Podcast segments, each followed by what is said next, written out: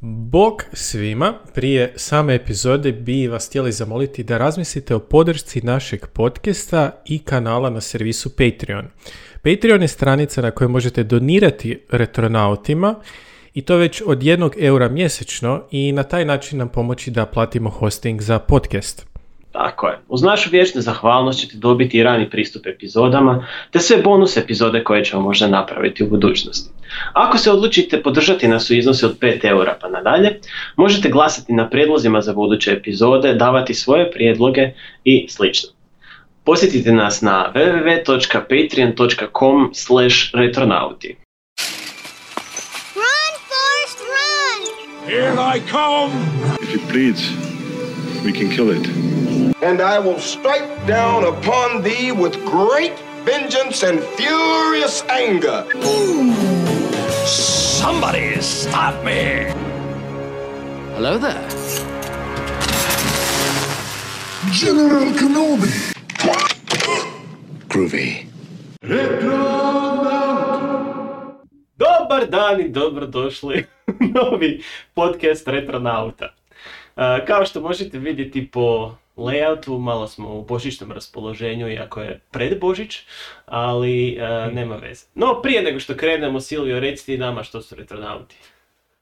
A Retronauti su retro podcast, ne samo retro podcast, nego podcast o pop kulturi prošlih i minulih vremena, sve što nas zanima, a da je novo ili da je staro.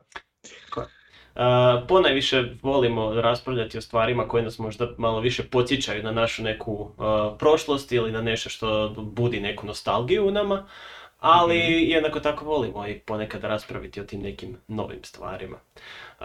No, kada je Božić u pitanju, mislim da tu većina ljudi zbog nekog osjećaja nostalgije i bliskosti ide, ide, ide prema nekim starim stvarima, nečem provjerenom, nečem što im budi onaj osjećaj zadovoljstva i sigurnosti. Ne znam, jel ti imaš takav dojam? Ne, slažem se. Ja mislim da je izuzetno je teško napraviti namjerno božićni hit, e, božićni film, a, još je teže napraviti moderni klasik u bilo čemu, a mislim da je to duplo teže napraviti za Božić. Jer i dosta tih filmova e, možda su čak išli s tom namjerom da, da budu božićnim e, a ne klasicima, ali nekakvim dijelom tradicije, ono što se gleda svake godine baš u ovo vrijeme.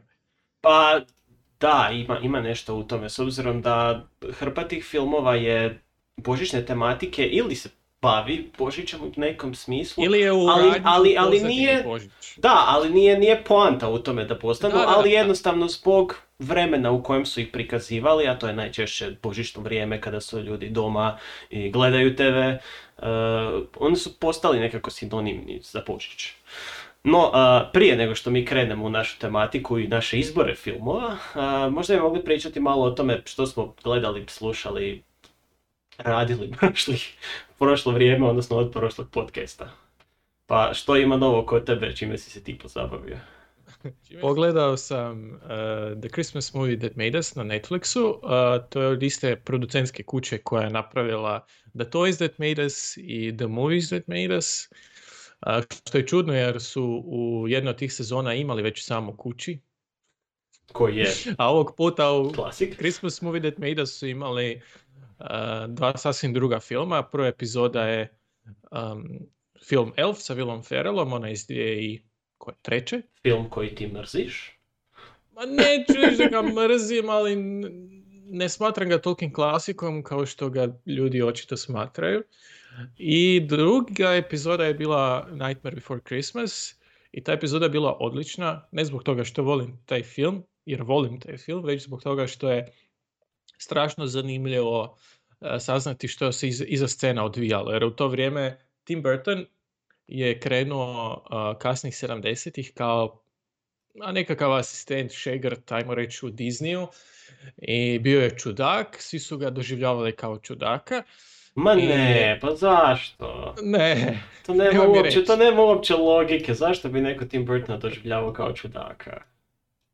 On je volio ono groteskne stvari crtati, a, iskicirati i rodila mu se u glavi jel, ideja za Nightmare Before Christmas On je s tim otišao Disneyovim producentima, oni su ga glatko otpilili, naravno, jer u to vrijeme imi, slika i imidž Disneya nisu, nisu odgovarali ovome što bi on radio.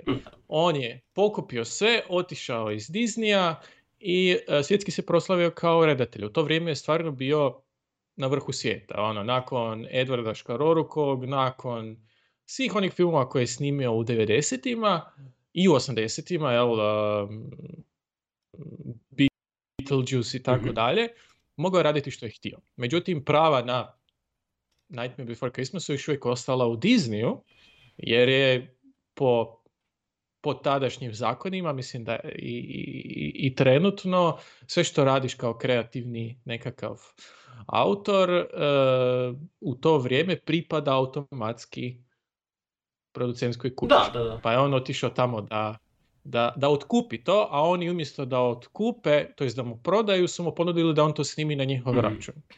Ali on taman u to vrijeme potpisao ugovor i počeo snimati drugog Batmana, pa je morao sastaviti B ekipu koja bi u njegovo ime i režirala i producirala i sve ostalo za Nightmare Before Christmas. Tako da je prilično zanimljivo. Pa, mislim, taj, taj, taj film sam po sebi je onak ču- čudo tehnologije, samo po, s obzirom da onak stop motion u toj razini Da. nije bio napravljen do te mjere, ali e, bila je zanimljiva i ta t- korištenje nove tehnologije u smislu i CGI-a koji je dodavan uz samu stop motion grafiku. Pa mislim, da, stop motion kao nebo pozadine i to, ali mislim koliko vremena treba da se skulptiraju pojedini modeli i onda još koliko treba za svaki frame da se pomakne ovaj ud ili onaj ud, onaj izraz lica ili onaj izraz lica, to je strašno puno vremena. Mislim, Znači, pretpostavljam, pretpostavljam da je bilo u filmu, onak, ali da su oni imali ne znam koliko različitih e, glava, različitih Da, ruku da, koje da, su samo bili onak kao, aha, ovo je sad taj izraz, recimo slog A, E, E, if, F, of, ovo, i onda oni samo imaju glavu koja ide na to i, i da sebi olakšaju posao u konačnici. Ima jako puno zanimljivosti, pogotovo Danny Elfman se uvelike pojavljaju u filmu. Ja nisam pojma imao da film zapravo nije imao scenarij. I to je bio prvi skladateljski rad Danny Elfmana koji u to vrijeme još uvijek bio u bendu Oingo Boingo. Oh. I Tim Burton njega nazove i, i kaže, e, čuj, a, trebaš mi za glazbu za moj novi film i ovaj pomislio, pa dobro, trebamo licencirati pjesme benda. A Rekao, ne, ne, ne, ne, trebam soundtrack. Mhm. Onako, par tjedana kasnije, čuj, ovo će biti musical. znači, ne samo da glazbu moraš snimiti. Napisati, Malo, želim od tebe nešto sasvim novo, nešto što nikad nisi u životu radio. Puta dva. I onda na kraju Danny Elfman naraste u jednog od najvećih skladatelja poznatih za filmsku glazbu. Tako je. Tako je, ono, jako, jako je zanimljivo. A, van toga, pa nisam baš nešto posebno ni gledao. A, počeo sam Queen's Gambit, ali ga nisam još uvijek završio, mislim da ti jesi. Mhm.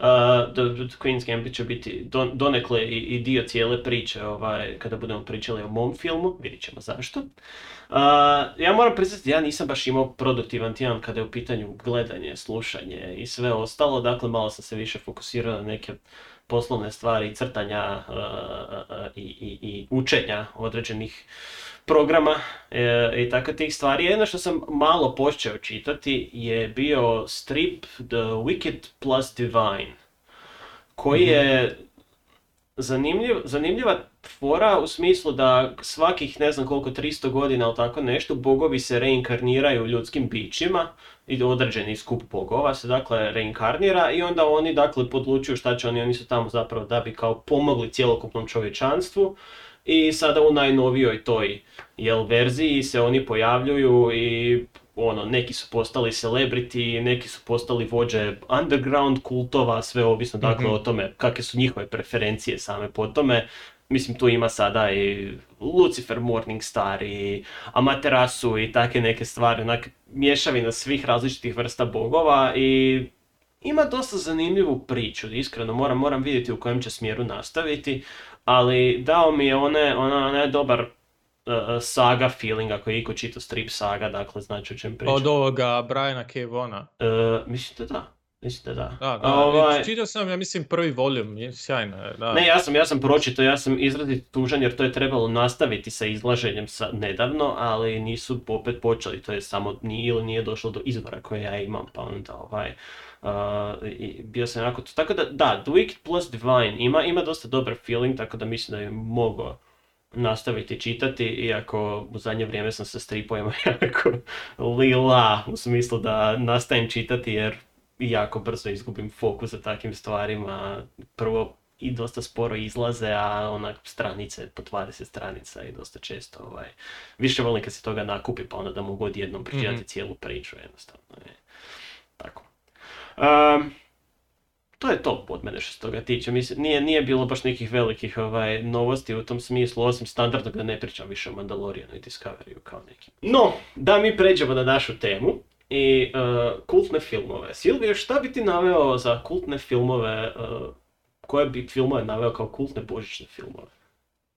Kultni božićni filmovi. Pa, uh, kad smo već pričali o Nightmare Before Christmas, svakako Nightmare Before Christmas, sam u kući, prvi, drugi nastavci ne. Uh, naveo bih i svakako ovaj, onaj um, animirani Grinch, Mhm. a onaj kratki koliko traje, ne znam, mislim 15 minuta, tako nešto. A, onaj kratki animirani film. A, drag mi je i ovaj sa Jim Carreyem, iako mislim da nije baš klasik. Da, mislim da ne prolazi toliko ovaj, u, u cijeloj sferi klasika božićnih. Mada ima, u zadnje vrijeme onake su ljudi počeli sve više i više cijeniti, ne samo taj film, nego cjelokupnu proizvodnju Jim Carreya u to vrijeme. Da, da, da. Mislim, zanimljiva stvar je Jim Carrey onda kasnije snimio onaj CGI verziju uh, Christmas Carol. Uh, ti on glumi Scrooge, jel? Uh, Mhm. U svemu tome, tako da, eto, Jim Carrey ima božićnu cijelu, cijelu jednu seriju filmova božićnih. Da, e, kad smo već kod, kod, uh, kod Scroogea. Scrooge sa Billom Murrayem uh, je na dobrom glasu, nisam ga gledao, ali uh, gledao sam onaj uh, Muppet Christmas Carol puno puta, taj je odličan. A, taj, taj moraš, da, taj, taj sam gledao još od kad sam bio klinac, tako da, ovaj, to Da, je- da. Uh, Charlie Brown Christmas. ja nikad kako nisam se zove. Taj fora. Mislim, malo je depresivan kao i sve Charlie Brown, Peanuts, Snoopy uraci. Vrlo je egzistencijalno s obzirom da je za klince. Um, što bi ti još naveo? Uh, ima ono čudo u ulici, kako se već zove, to su onak stari filmovi, kada su u pitanju, koji se redovito puštaju na TV-u i koje možeš pogledati, dakle crno-bijeli filmovi koji su ostali kao neki kultne stvari. Ja bi naveo, i danas ću pričati, o, o- o zapravo ljubav, odnosno Love Actually, koji ja mislim da se urezao od 2003. kada je izašao pa nadalje u sjećanja svih eh, gledatelja i Hrvatske radio televizije i ostalih eh, televizija.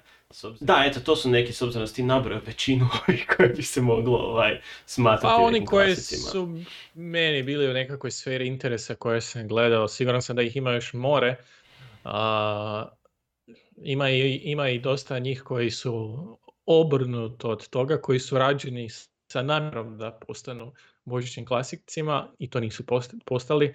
E, mislim da je najgore od svih njih Polar Express. U, Polar Express je da na jako lošem glasu bio. Meni, meni recimo to- je, uh, on, onaj film koji mi je ostao nekako u dobrom pamćenju isto je onaj uh, o Djed Mrazu sa Tim Allenom. Koji... A, em, Santa Claus, kao klauzula. Da, da, da, da, da. I, i mislim da je to jako dobar film ispao, makar prvi nastavak je ispao odličan. Drugi, treći Je. nastavci, onak, ne znam, umagli su mi nekako, ali mislim da nisu toliko dobri ispali koliko ovaj, je ispao dobar Ne. prvi.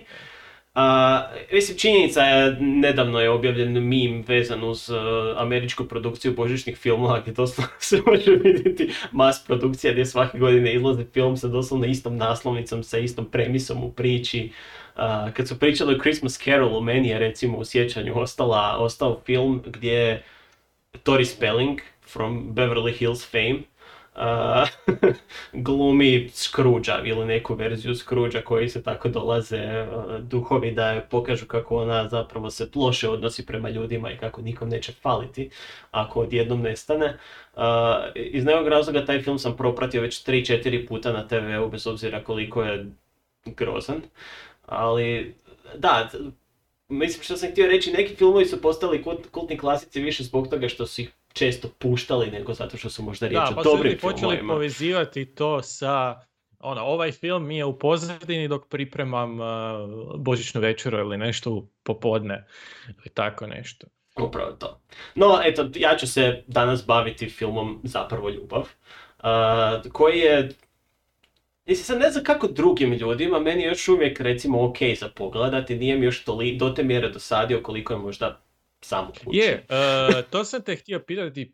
Uh, imam osjećaj da je taj film prošao nekakvu obrnutu reputaciju. Dok je izašao, svi su ga hvalili, bio je svugdje, bio je slavljen. I zadnjih godina imam osjećaj da je postalo um, popularno hejtati taj film. Ja ne razumijem zašto. Pa, nije iskreno. Ja, mis, ja mislim da je baš zbog toga što došao je, došao je, to, to, to je onak slično, Phil Collins efekt naš, ono, toliko si ga slušao već više, toliko je često bio na TV-u da, da, da, da jednostavno onak ti počne dosađivati i mislim da je to stvar, ne znam, ljudi koji su ga možda gledali od početka pa im je sada stvarno dosadio. Recimo, meni onak ja ga pogledam svaku drugu godinu ili propratim, i meni još uvijek bude zabavno za pogledati, ali doduše to je, to je nekako standard sa tim britanskim komedijama koje su nastajale u to vrijeme, sve su to bili zapravo dosta dobri filmovi, dosta gledljivi filmovi, čak i ako ga izbaciš iz cijelog božićnog duha, ono, ima dovoljno humornih situacija i svega ostalog. Glumci su tu tajno oružje, zato što ti britanski filmovi imaju niski budžet, ali ako usporediš sa božićnim filmovima koji su ekvivalent u američkoj produkciji, koji isto imaju relativno niski budžet, ali imaju daleko loše glumce. Da, gle, Gore. onak, ko- koliko ti možeš u Britaniji zapravo naći loših glumaca, dok god su prošli bilo kakvu akademiju, svi su oni iznimno školovani. Tako je.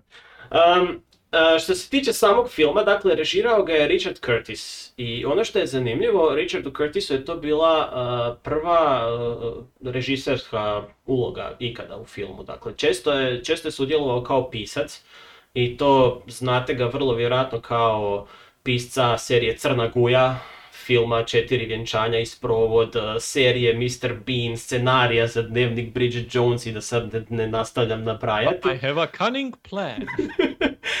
U suštini čovjek je napisao gotovo a recimo ono 40% svega što je dobro u britanskoj komediji od uh, 90-ih pa nadalje, čak i 80-ih. E, uh, još jedna uspješnica redateljska koju je imao bio je Pirate Radio koja je imala dosta sličnu i čak i glumačku postavu uh, ovom filmu i koja je imala zanimljivu tematiku o rock glazbi koja se pokušava progurati na radio i slično koji je isto bio odličan film. Ali ono što si ti rekao, mislim da ovaj film zapravo najbolje uh, uh, uh, opisuje glumačka postava koja je bila u njemu, jer kada se vidi popis imena, teško se može izostaviti bilo koga iz njega. Da, ne, stvarno, s- jedan do drugog sve veterani. Da, da ne kažem onako koliko kame uloga samo ima koje možda ni nećeš primijetiti na prvu, ali kako su se ljudi proslavili s godinama, onak tako sve više i više ih možeš prepoznavati. Uh, mislim da počnemo uh, Bill Nye, Gregory Najbolji. najbolji u tom cijelom filmu. Gregory Fisher, Colin Firth, Liam Neeson, Emma Thompson, Martin Freeman, uh, Kira Knightley, Hugh Grant, Laura Linney, bezbradi Andrew Lincoln, bez uh, uh, južnjačkog naglaska, uh, Alan Rickman, Rowan Atkinson i Thomas Brody Sangster, kojeg ste gledali kao Benija u Daminom Gambitu, uh, ili Jo- Jođena Reeda u Igri prijestolja. E, to je zanimljiva Koji- priča sa zanimljivosti. Ovaj. Koji izgleda istodobno ko da ima 10 godina i 30 godina dan danas. To će biti bitno za jednu našu zanimljivost o kojoj ćemo pričati. I još jedna uloga koja nije mogla ostati neprimjećena, to je Billy Boba Thorntona koji glumi američkog predsjednika koja koji dolazi u posjet Hugh Grantu koji glumi ovdje britanskog premijera. A, to, to je jedan od zanimljivih, zanimljivih cameo uloga. Uglavnom, riječ je o više strukim pričama koje su isprepletene i sve se događa u vrijeme Božića, dakle najčešće je tu neka ljubavna priča u pozadini, osim kada je u pitanju Bill Nye kao Billy Mac, slavni rockstar i, i njegov menadžer. Uh, I do kraja priče, u principu sve te priče se, pokažu se da svi likovi imaju neke veze između sebe i u konačnici sve završi sretno kao što i očekuješ u jednom takvom, u jednoj takvoj romantičnoj uh, komediji. I sada kada imate ovako raznoliku, uh, raznoliku glumačku postavu i kada imate takvu priču, naravno da ima jako puno zanimljivosti vezanih uz taj film. Uh, ja bi se posvetio prvo uh, odabiru Lore Lini. Ona, uh, ona glumi u filmu zapravo djelatnicu, ja mislim da je to, nisam siguran, marketinška kompanija ili novine ili tako nešto u tom stilu jesu. I uh, glumi povučenu djelatnicu s bratom u psihijatrijskoj bolnici i zaljubljena je u svoga kolegu, uh, dugokosog kolegu koji, kojeg redovito gleda, ali nema hrabrosti mu prići. Zanimljiva stvar usto je da redatelj je cijelo vrijeme u glavi zamišljao za tog lika Loru Lini. I zamišljao je u toj glavnoj ulazi, koja god da je sreo na castingu, rekao je, a dobro u redu je, ali nije ona. I producenska kuća je na kraju morala pristati da plati njoj ipak iznos da ona glumi, jer nisu mogli naći nikoga koji je bio uh, dovoljno dobar. Uh, Plus i za samu Loru Lynn, ja mislim da je to predstavljao priličan izazov s obzirom da je u to vrijeme snimala film u Americi, tako da je u ta dva, tri mjeseca snimanja filma ona morala redovito putovati uh, iz SAD-a u Veliku Britaniju da bi snimala jedan pa drugi film. Uh, ali u konačnici je odradila svoju ulogu toliko dobro da sada mi kao i redatelj ne možemo zamisliti nikoga drugoga u toj ulozi. Uh, ima jednako tako odlična scena Colin Firth koji u filmu glumi uh, pisca koji radi na svom novom romanu. Uh, ode u selo, u, sad pretpostavljam da je to u Francuskoj negdje, ja mislim da je u Francuskoj ode. I tamo odluči pisati scenarij, tamo ima zaposlenu jel, sluškinju čistačicu koja njemu čisti dok on radi i ima specifična scena gdje njemu cjelokupni scenarij odleti u jezero uh, pri naletu vjetra i on i spremačice zapravo se zapute u jezero kako bi spasili ono što je ostalo od scenarija bez obzira što je vani zima i hladno i sve ostalo. I sad zanimljivost je da film naravno nije sniman u zimu i snimali su jezeru koje je duboko sve u sebu 40 cm, tako da su i oboje morali glumiti kao da plivaju, bez obzira što im je voda bila praktički do koljena. Uh, I jednako tako u filmu je, odnosno na, na, na snimanju kraj jezera je bilo toliko komaraca da je Colin Firth zaradio alergijsku reakciju gdje mu je lakat nateko na veličinu avokada i yeah. actually je morao završiti u bolnici zbog snimanja te jedne scene. Tako da, uh, kada mislite da se glumci ne žrtvuju za svoje uloge, sjetite se Colina Firta i, i njegovog, njegove žrtve. um, kada već pričamo o Colinu Firtu, njegov uh, partner u zločinu, možda najčešći je Hugh Grant, Uh, Hugh Grant, uh, zanimljivost između njih dvojice je da su rođeni uh, na istu godinu u istom mjesecu, ali samo dan razmaka ovaj, jedan od drugoga i fascinantno je zapravo da su obojice završili kao glumci, čak što više da su završili često u istim filmovima. Um, Hugh Grant ovdje, kao što sam rekao, glumi britanskog premijera. I s njim ima zanimljivost u tome da, uh, s obzirom da Billy Bob Thornton glumi predsjednika koji se upucava asistentici premijera, i Hugh Grant odluči tu napraviti jedan istup koji je možda više privatan nego što je poslovni, odnosno politički, gdje kaže kako Velika Britanija treba prihvatiti neke svoja stara načela, stare vrijednosti i ne osvrtati se toliko na SAD.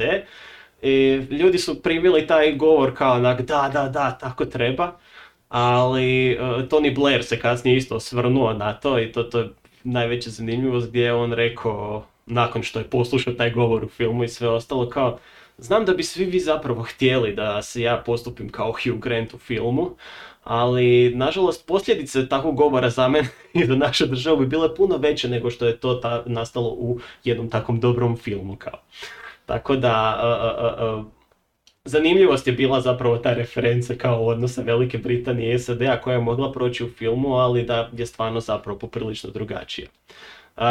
Jednako tako Hugh Grant je poprilično uživao u svojoj uh, glumačkoj ulozi sa Billy Bob Thorntonom s obzirom da je saznao informaciju da Billy Bob Thornton ima čudnu fobiju od antičkih predmeta i antičkih dekoracija. A s obzirom da su bili u Britaniji takvih stvari ne nedostaje i onda bi redovito prije samog snimanja i prije početka snimanja bi mu donio neki antički predmet gdje bi se ovaj toliko prepo i naravno kaže redatelj action! i ovaj čudno zbog toga. Vidi, ovaj tabure je stariji od mog djeda. Mislim, to- je poprilično čudna fobija, onak strah od starih predmeta i dekoracija. Jako bizarna fobija. Ovaj, e, tako da da, e, priča o Billy Macu i njegovom e, hitu e, Christmas is all around us je po meni valjda i najbolji dio cijele te priče. E, zanimljivo s tom pjesmom da je zapravo to prerada pjesme Love is all around us koja je bila jedna od e, titularnih pjesama u četiri vjenčanja i sprovod, dakle od e, koji je napisao redatelj ovog filma. I tako da na neki način je parodirao film koji je sam napisao uh, kroz korištenje tu pjesme i lik Billy Meka kao ocvalog rokera kojem zapravo više ništa nije toliko bitno u životu je po meni valjda najbolji lik u tom cijelom filmu. Iz razloga što ono, osim savjeta djeci da ono, nemojte se drogirati osim ako ne možete nabaviti najbolje droge i slične stvari. I završetak na kraju njegov Božića gdje ga proslavi sa svojim menadžerom. Uh, koje, i, i, i- te, te cijele scene koja je urnepesna za pogledati jednostavno. I, ne znam, ja osobno Bill Naja obožavam u bilo čemu jer No, on je stvarno, on eh, poboljšava bilo koji film u kojem se nalazi. Čak i onaj trash film sa vampirima, kak se zove, Underworld.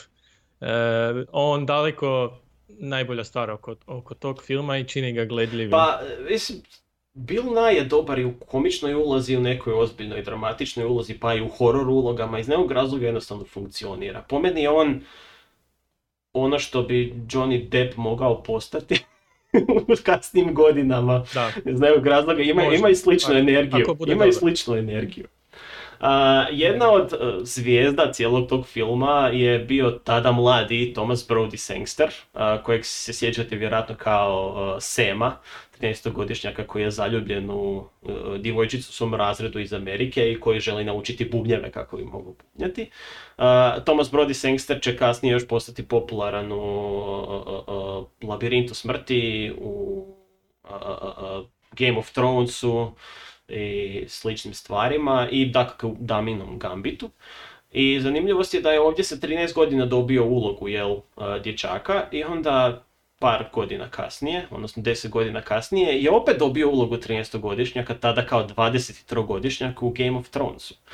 Tako da, dva puta je glumio 13-godišnjaka bez obzira što je bio toliko stariji od svega ostalog i to je zapravo jako zanimljivo da osoba može imati toliko mlado lice i da može proći to i da niko Mhm. zapravo nije išao sumnjati toliko u, to, u, u taj odabir njega kao uh, te uloge. Uh, osim toga trebao je i naučiti svirati bubnjeve jer naravno nije ih znao svirati, no na svu sreću ima oca koji je bubnjar pa ga je on uspio naučiti za vrijeme za snimanje. Um, Samovog oca u filmu glumi Liam Neeson. I Mislim, tu ima tužna priča o kojoj nećemo ulaziti sada, ali ima i nešto veselo. Dakle, ako, ako pažljivo promatrate scene, možete vidjeti da često u ustima Lijana Nisona stoji čačkalica ili negdje u blizini njega stoji čačkalica i razlog tome na što se osvrnuo i redatelj u kasnijem intervjuu je činjenica da je Nison taman prestao pušiti i onda kako bi pobjedio tu svoju naviku da ima cigaretu u ustima, onda je držao čačkalice u ustima ili negdje oko sebe i tu naviku je preuzeo i Thomas Brody Sangster kojeg se isto može vidjeti često sa čačkalicama u blizini negdje. Mislim, to je zanimljiv način rješavanja takvog problema. Ovaj. Um, što još ono imamo? Da, dakle imamo, imamo jedan subplot u cijelom filmu sa Martinom Freemanom gdje on snima erotski, pornografski film. Mi- Mislim da su to zanimljive onak scene u smislu kako glumci doživljavaju snimanje takvog filma i svega ostalog, ali zanimljivo je na primjer da u Puritanskoj Americi ta, te scene nisu bile izbačene iz filma. Uh, dakle, oni cijeli taj subplot uopće nemaju uključen. Uh, I bez obzira na to u Americi taj film redovito se prikazuje sa 3 sata trajanja koliko reklama ubacuju u njega, tako da čak, čak i uz izbacivanje cijelog jednog subplota oni su uspjeli produžiti taj film da traje 3 sata. Što je a, isto tako zanimljivo. A, jedna od zanimljivih scena je božićna predstava na kraju, gdje mama u to vrijeme prija, primjećuje da imaju dva jastoga u cijeloj priči čekanja Isusovog rođenja, što je poprilično čudno, jer odakle jastozi uopće mogu biti u pustinji Izraelskoj. što je još čudnije činjenica da židovi s obzirom na svoju koše prehranu ne smiju jesti jastoge, odnosno ne smiju jesti nikakve školjkaše ili uh, člankonošce. tako da, da, to, bilo je poprilično začuđujuća stvar ovaj, zato. mislim da je to to od nekih većih zanimljivosti. ne znam, kako je tvoje mišljenje na te film? Pa, meni je taj film još uvijek vrlo drag. I meni je najdraži taj dio sa, sa Bill Nyeem i njegovim uh, menadžerom. I mislim da je filmu trebalo upravo ta neka ravnoteža, baš da nije svaka pod priča. Film je zapravo ono, po, po strukturi niz vinjeta, uh, nekakvih mini priča koje se kasnije spoje, naravno, ali uh, treba je tu neki balans da, s obzirom da božićni blagdani jesu o obiteljskim vezama općenito. To ne mora značiti da su to romantične veze, nekad mogu biti i krvne veze, prijateljske veze. I uh, Bill je tu pun pogodak bio. Um, dodat ću samo da mislim da bi se Billy Bob Thornton najsigurnije osjećao u Ikei. Znači, Billy Bob Thornton, ako me slušaš, moj savjet je preseli se i živi u Ikeu, tamo je sve uvijek novo, nećete biti I, I dokazano je moguće preživjeti u Ikei, tako da... Ovaj. Dokazano je moguće preživjeti, hrana je dobra. Ja, ja bih htio reći da jedan od uh, meni omiljenih subplotova je sa Colinom Firtom i Spremačicom koja je Portugalka i uh, njihovi razgovori u tome gdje u principu shvatiš da oni sebe razumiju, ne razumiju se po pitanju jezika, ali iz nekog razloga uvijek imaju slično mišljenje o čemu pričaju i koja je tema razgovora. I mislim da mi je to poprilično duhovito. S godinama sam naučio cijeniti Colina Firta u svim njegovim ulogama, bez obzira jesu li ozbiljne, bez, obzira jesu li uh, komične i slično. I mislim da je isto jedna od glavnih zvijezda i čiji subplot možda nije toliko često spominjen u toku cijele te priče, pa onda...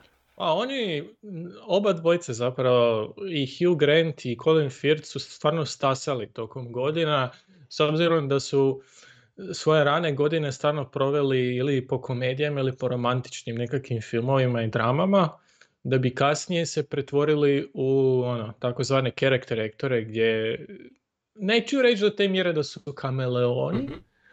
ali zaista su stasali. I da, uh, jedno sjećanje vezano uz mene i taj film. Uh, prvi put kad sam vidio Elona, ili prepoznao Elona Rickmana u nekom filmu koji nije bio Harry Potter, je bio popriličan šok kako on zapravo izgleda kada nije Snape, jel, sa crnom kosom i svime ostalim i mm-hmm. zapravo prvih par minuta nisam uopće mogao vjerovati, ali kasnije onak shvatiš, a da, to, to je Alan Rickman, to Silvio, koji je tvoj izbor za film o kojem bi želio pričati?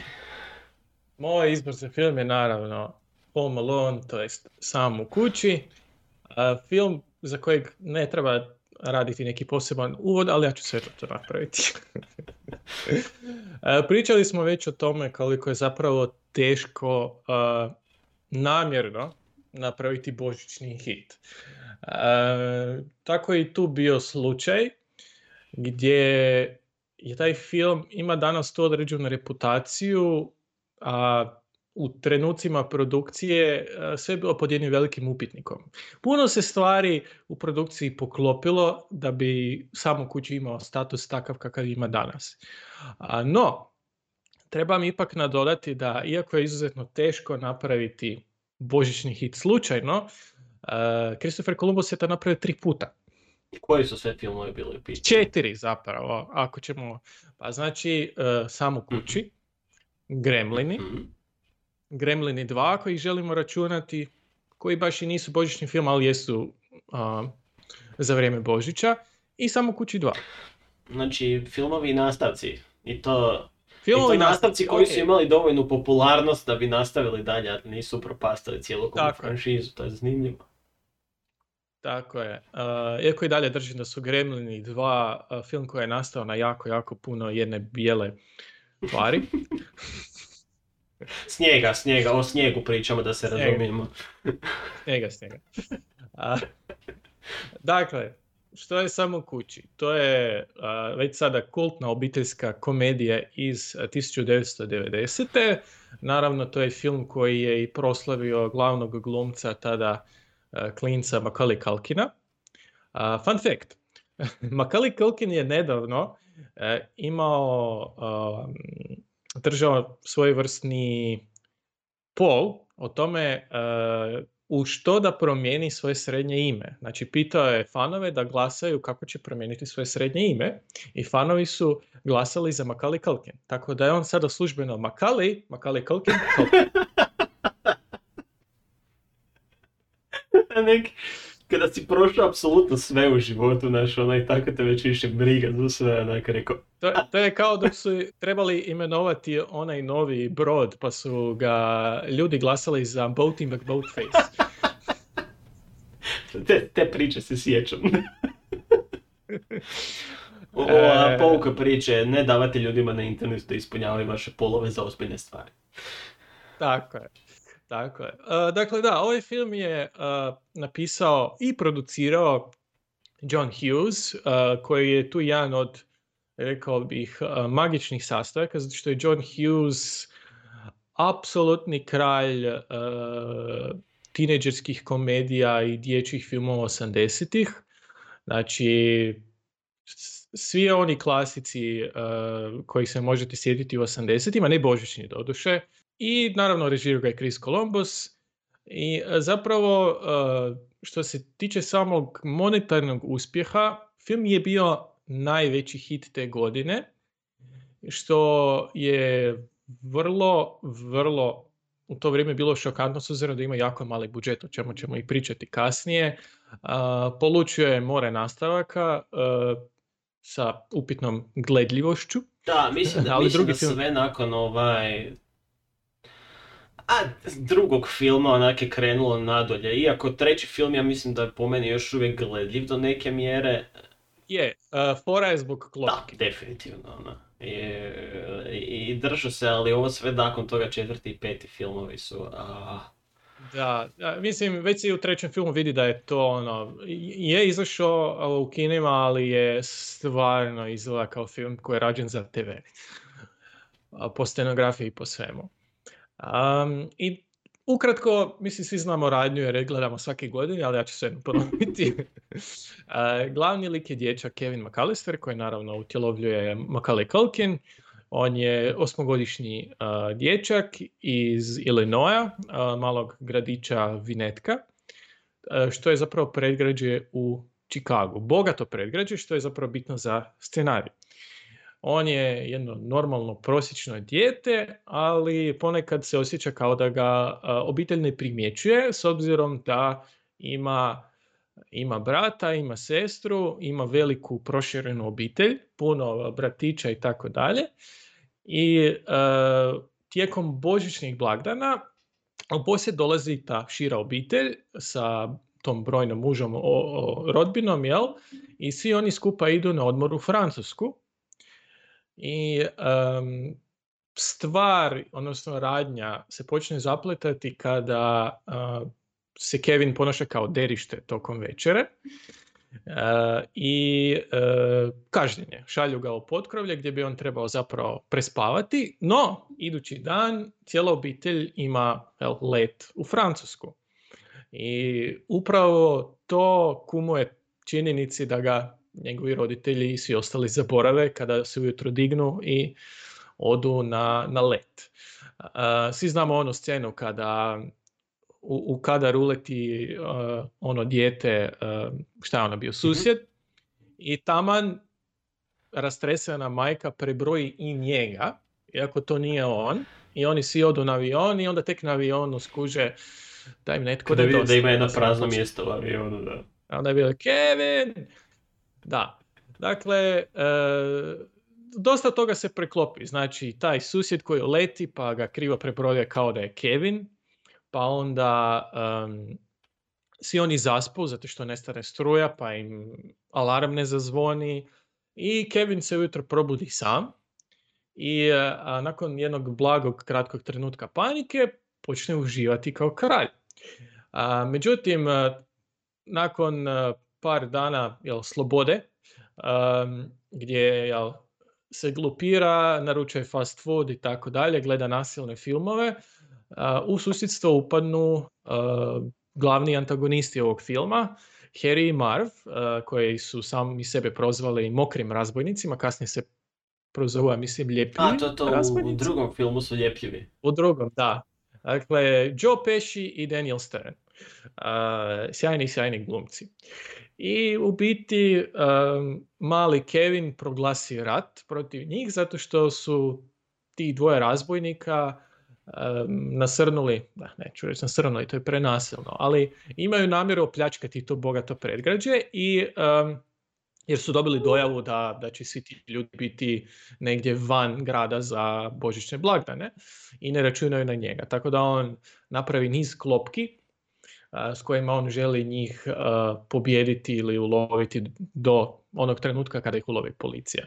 Znači cijeli film zapravo se vrti oko toga o naporima njih dvojice, traumama i ozljedama koje ih mogu ubiti, ali ne ubiju.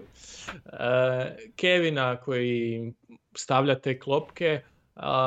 Jedna od B priča je i a, stariji susjed koji ima iz nekog razloga vrlo a, jezivu reputaciju serijskog ubojice ili bar tako izgleda a, s kojim se Kevin sprijatelji, a ispadne da on nije serijski ubojica, već jedan usamljeni starac koji je izgubio kontakt sa, sa, Koji sa eto voli, obitelji. voli skupljati snijeg sa teškom lopatom i onda, zvu- i onda Da. izgleda prilično strašno.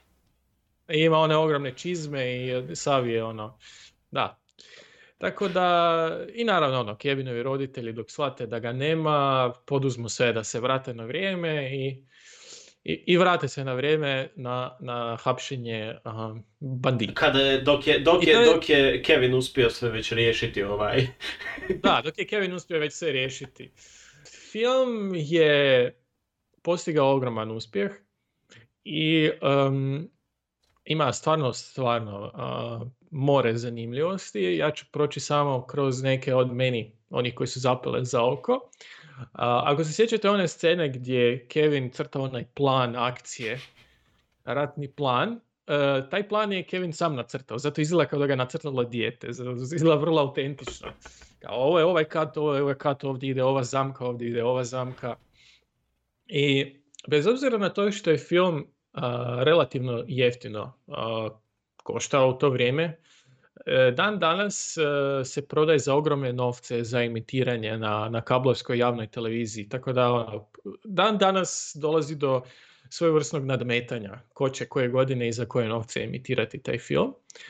Jedna od stvari koje su imale velikog utjecaja na scenarij filma su fobija redatelja Kristofera Kolumbusa koji se najviše bojao provalnika. Wow, od svega se bojao najviše provalnika. Da, kao dijete se najviše bojao provalnika i to je dospjelo u film. Iako on nije bio scenarist, ali je, jel, on je napisao eh, takozvani treatment. Jel, prije samog scenarija se piše nekakav kratki osvrt, struktura filma koji se onda daje scenaristu koji razrađuje scenarij. Um, jedna od velikih imena, možda zapravo čak i najveće ime u ovom filmu, nije glumac, e, nije redatelj, ni producent, već skladatelj, e, John Williams. Oni zapravo nisu računali na njega, zato što M je Christopher Columbus u to vrijeme bio na nekoj granici između B filmova i, i mainstream filmova, što se reputacije tiče i postignuća, i nije ni sanjao da bi mogao unajmiti nekoga kalibra. Ali a, Williams je sam nabasao na, na rani rez filma i a, pristao je na, na, Sudjelovanje. audi- na sudjelovanje, da. I e, jedna od apsolutno najvećih aduta ovog filma je i soundtrack. Carol of the Bells u njegovoj izvedbi i, i zapravo cijeli, cijeli glazbeni identitet filma je po njegovoj zasluzi. Pa mislim, njih dvojica će kasnije nastaviti jako uspješnu suradnju u Harry Potterima, prvom i drugom dijelu. ako Tako je, tako je. Tako S obzirom je, da je i tamo John Will- Williams radio glazbu, a i Christopher Columbus kao redatelj, pa onda ovaj, ima, ima, se, ima, taj, ima taj feeling, jer ti kad gledaš recimo Harry Pottera, onak, ima, ima neki osjećaj onak bliskosti sa samu kući, onako, Tako ako to ima logike. Onaj, onaj dio, šta ono, tema od Hedwig, ono, t, t, Da, da, da, da, da, da. to je vrlo, ima božićne note. I još pogotovo nekad ukomponiraš uh, sliku Hedvige kako leti nad snijegom i svemu Da, ostalom, da, da, onak, to, da, vrlo, vrlo. to je to, to je to. To je to, to je tajni sastojak. A, u filmu um, ima scena kada, uh, um, kada Kevinovi roditelji imaju onaj layover Mhm. i izađu van i kao oni su u francuskoj luci Charles de Gaulle, to nije Charles de Gaulle, to je zapravo e, međunarodna zračna luka O'Hare. Jer naravno, zašto bi išli u Francusku da bi snimali tu scenu u francuskoj zračnoj luci? E, vidiš, a, kada, kada smo o tome, uh, pričali smo o, o sestrama Vakovski i njihovim redateljskim stvarima, postoji serija Sense8 u kojoj su oni actually odlučili da će snimati svaki dio serije sa različitim glumcima na različitim dijelovima svijeta. I zbog cijene toga je ujedno serija i ukinuta, pa ako znate A, zašto se... To, to me podsjeća na Nolana i ovaj zadnji njegov film Tenet, gdje je on odlučio da je raznijeti pravi mlažnjak jeftinije nego napraviti CGI. Tako da je ona scena u Tenetu dok se zalete s avionom u onaj sef. Uh, prava stvar. Tako da ovaj, eto, svaki redatelj ima svoje rješenje, nažalost neka ne baš ne ispada uvijek dobro, ali u ovom slučaju je definitivno bila ušteda ogromna. Da, ne, mislim, nema smisla. Um, e, pričali smo o onoj kratkoj sceni gdje je krivo prebroja njegovog susjeda.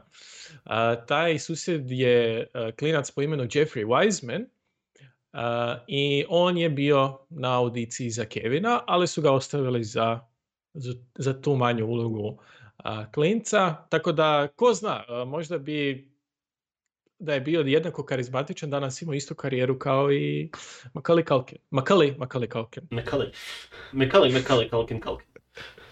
Um, slična stvar je i, i ta glazbeno nasljeđe uh, kao i ovog filma o kojem si ti pričao.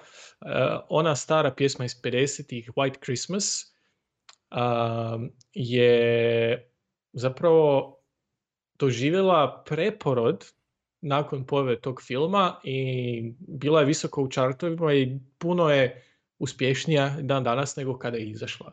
Pa to je, to, to je ona stvar, ono što je danas TikTok za generacije što se tiče glazbe i svega ostalog, tada su to bili filmovi i serije. Ako se sjetio Tako je. iskoristiti nešto, ako je nešto imalo veliku popularnost, eto, nova, nova popularnost i došlo bi na čartove toliko godina nakon što je nastalo. Kao što danas imamo ponovno izdanje Dreamsa od Fleetwood Maca i sličnih Mhm. stvari. Tako je. Um, ono što je mene malo nasmijalo su uh, lokalizirana imena filma u drugim državama, pa tako u Latinskoj Americi uh, se film zvao Moj jadni anđeo, bio smio. E, Što mislim, da vidiš naziv Moj jadni anđeo, ne znam što bih zamislio, ali ne bih zamislio sam u kući. Ne bih zamislio da. klinca koji ratuje protiv provalnika u to svakako. u, u predgrađu. U Brazilu su nazvali film Zaboravili su me, što Mm. zapravo više odgovara drugom filmu, jer, e, to jest prvom, drugom ne odgovara, zato što Zaboravili su me dva, on nije kod svoje kuće, već je on taj koji je otišao na drugu stranu. Ali dobro, U svakom slučaju nisu ga prebrojali do kraja. to nisi jest, ga prebrali. Vidjeli su, vidjeli su da je prošao određeni dio u aerodromu i onda su onak, a tu je, dobro. A tu je, da. A, u Francuskoj i Italiji su imali isti naziv, a, Mama promašio sam avion, što zvuči kao komedija iz 80-ih. Draga, smanjio sam djecu. Da. A na mađarskom je Drhta i to je provalnici. Ovo je odlično, ovo je, mađarski mi se sviđa. Da, da, da. Joj, dobro. To, tokom godina zapravo postalo je popularno raditi brojne ozbiljne, pod navodnicima, znanstvene analize ozljeda koje su zadobili provalnici. I e, mislim, nedvojbeno je da sve ozljede u filmu i posljedice tih ozljeda su kao u crtiću. Kao, doslovce kao u ptici trkačici dok onaj jadni kojot nastrada ili, ili u Tom i Jerryu svaki put dok e, Tom jel, dobije neku užasnu ozljedu.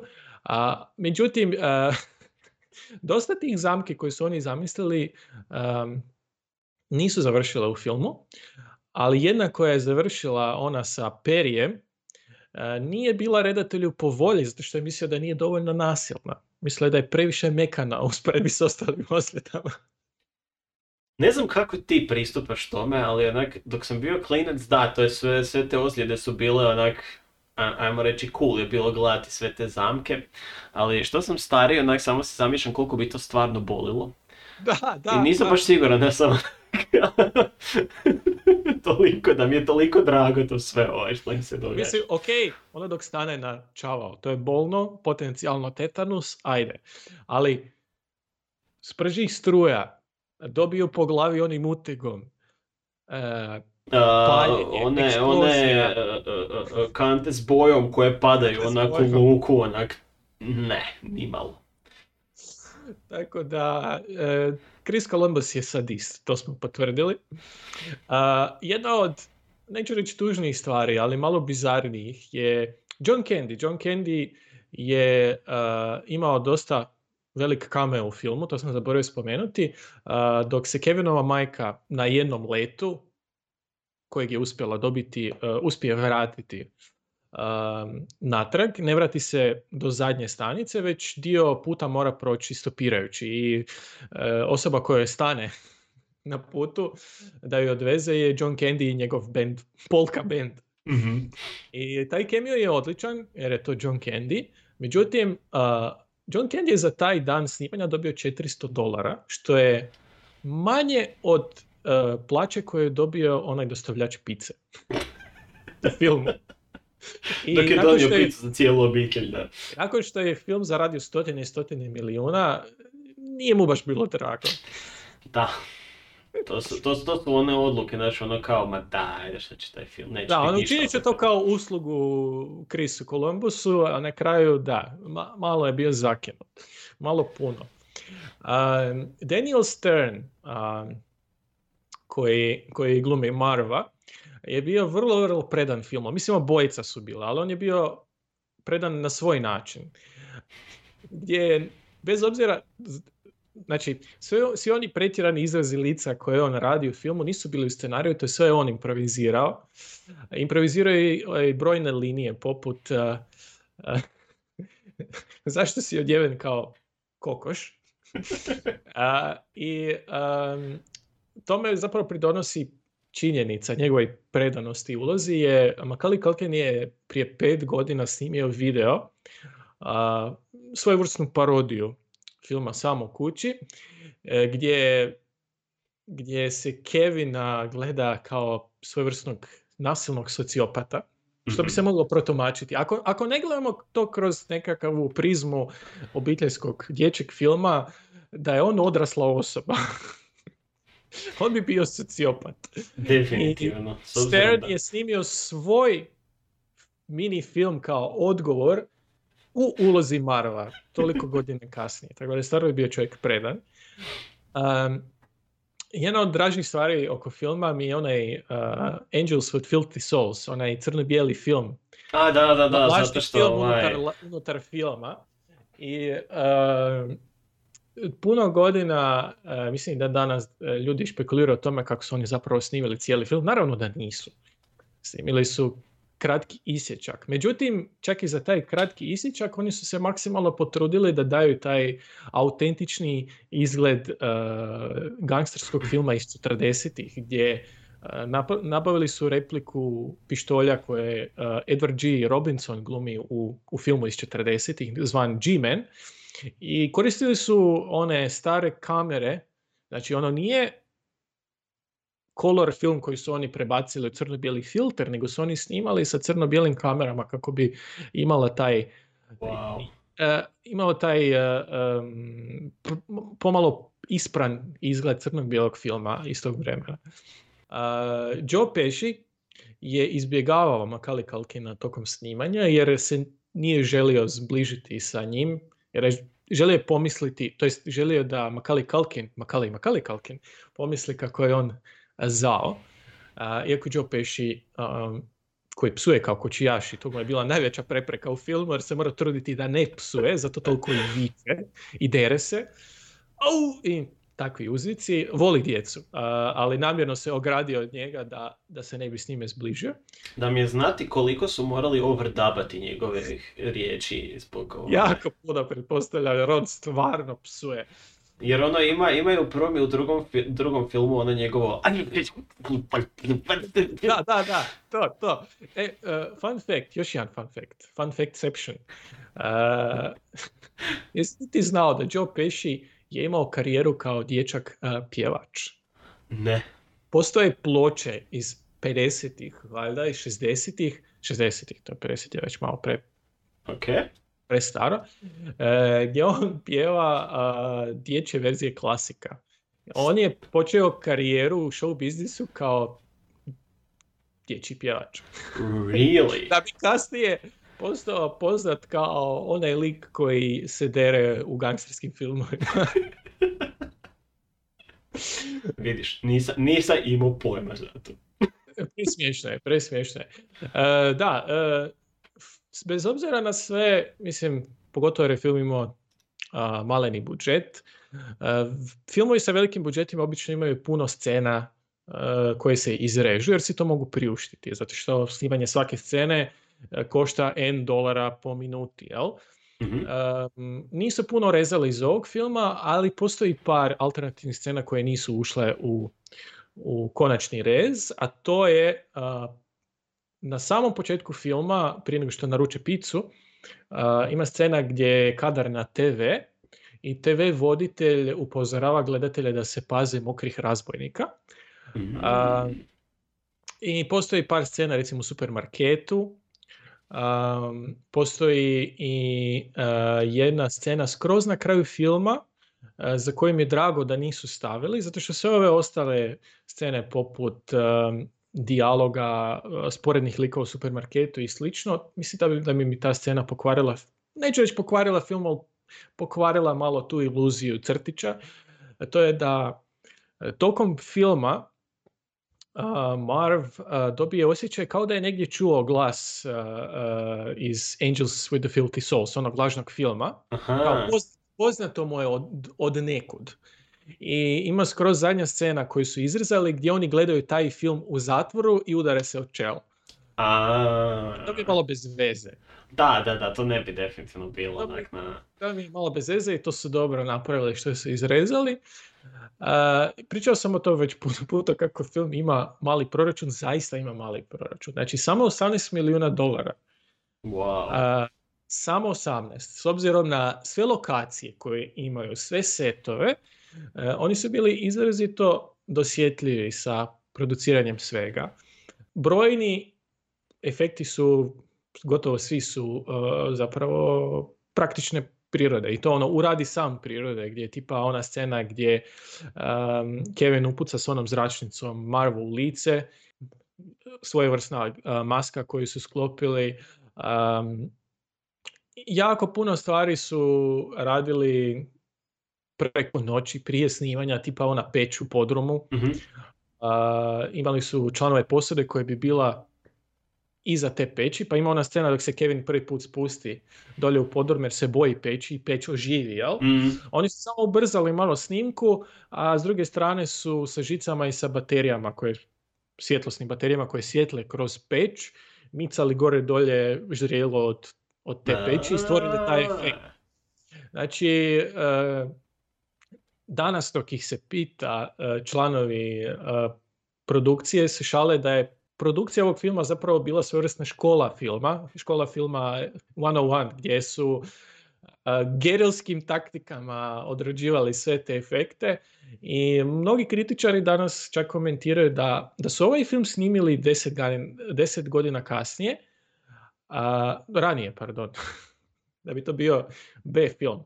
Um, međutim, ono što filmu daje taj nekakav prestiž je zapravo kinematografija. Bez obzira na to što je film uh, imao mali budžet, kadrovi koje oni uspiju postići su toliko dinamični, toliko filmični, da nemate dojam da su štedili na nečem. Ne, definitivno, mislim, film izgleda kao da je puno skuplji i puno bolje produciran nego što vrlo vjerojatno je bio na kraju. Tako je, tako je. Um, ima puno veselih, uh, sretnih slučajnosti u filmu. Tipa ona scena dok Catherine O'Hara koji glumi Kevinovu majku se dere uh, Kevin uh, je zbog toga što je zaboravila ostatak dijaloga. A on bilo Kevin, Kevin i zato ima toliko izbezumljene oči jer se pokušava sjetiti što ona mora reći kasnije, ali e, svima se svidjela ta njena reakcija i ta reakcija je završila u, u filmu. Ali al to, to, to- mislim to, to, su, to su stvari koje jednostavno ne možeš isplanirati nikako i, i toliko često ostanu dobre da... Ma, mislim, onak, Da, ljudi, da, ljudi da, koji da. se uspiju snaći u tim situacijama, da to ispadne dovoljno prirodno, znaš da su onak dobri glumci.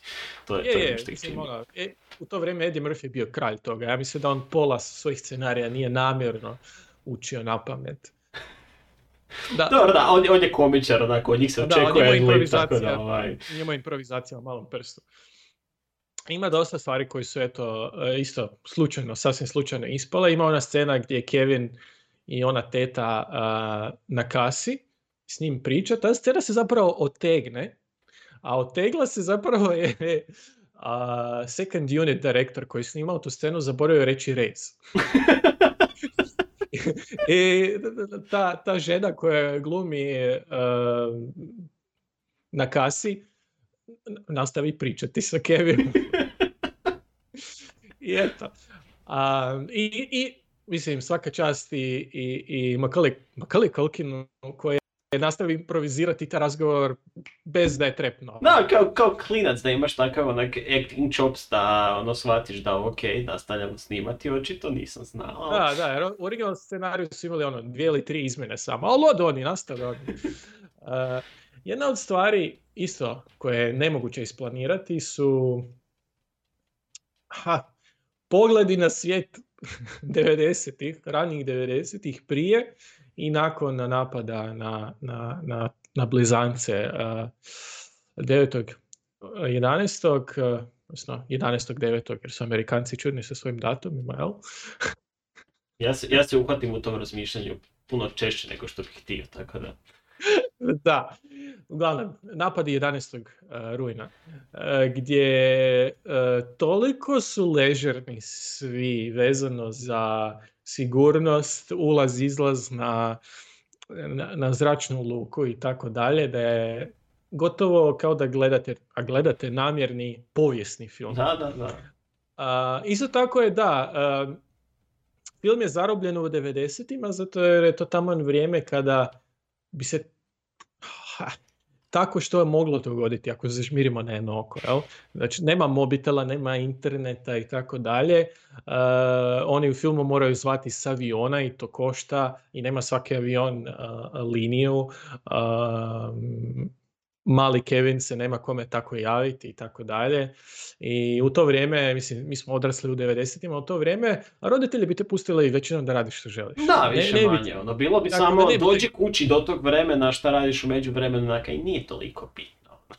Da, da, ne, ni- nisu ono baš toliko gledali na svaki tvoj korak. A, kratko ću se samo dotaknuti par ljudi koji su trebali završiti u filmu.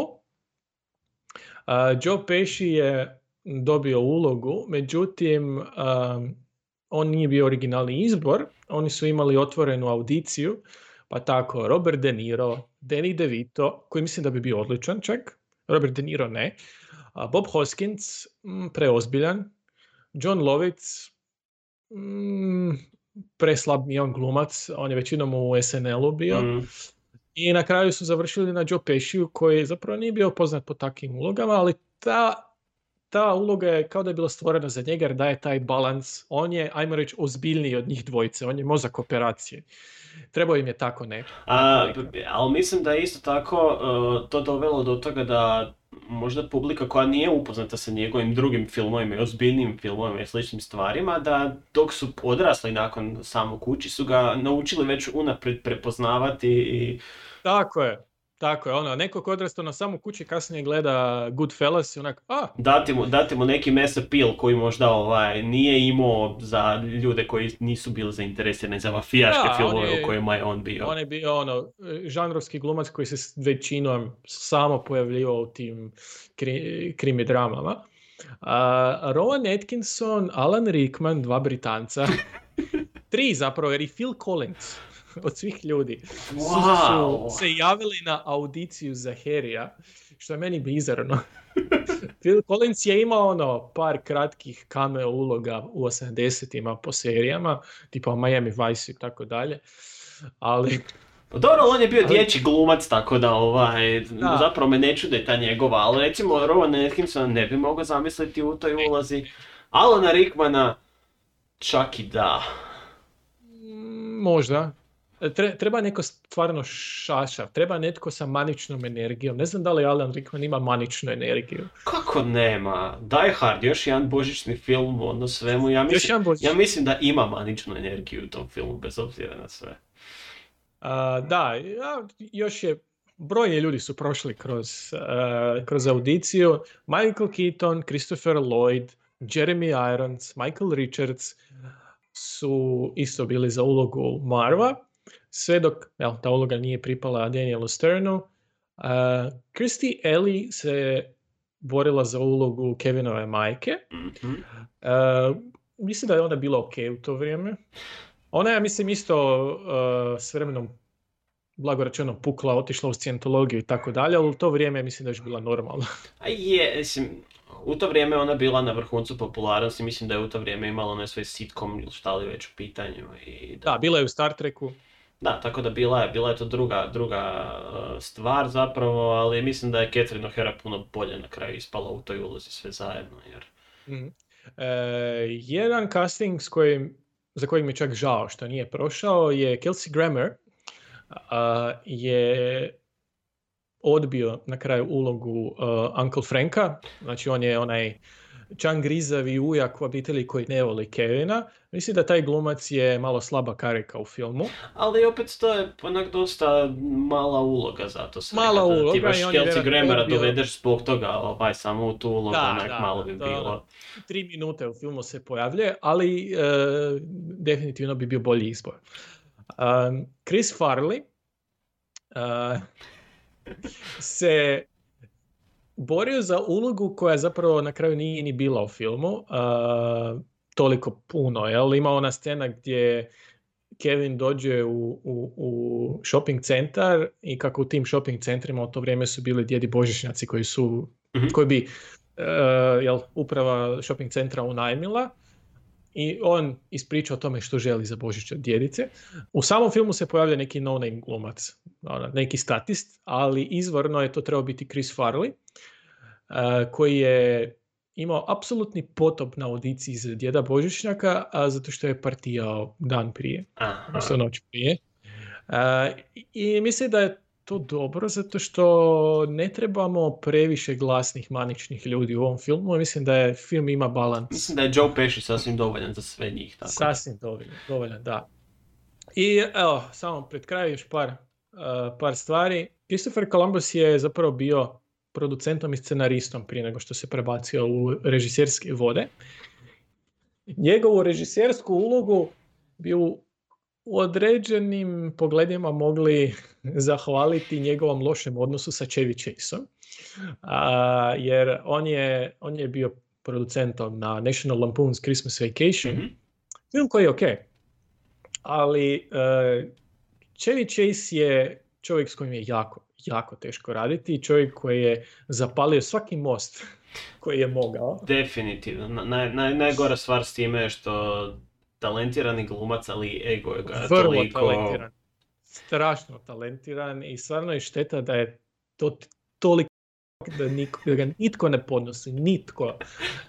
Um, tako da, a nakon što je do te mjere bio, bilo mu je dosta jednostavno e, ponašanja Chevy Chase-a, napustio je produkciju i sjeo i napisao scenarij za Home Alone.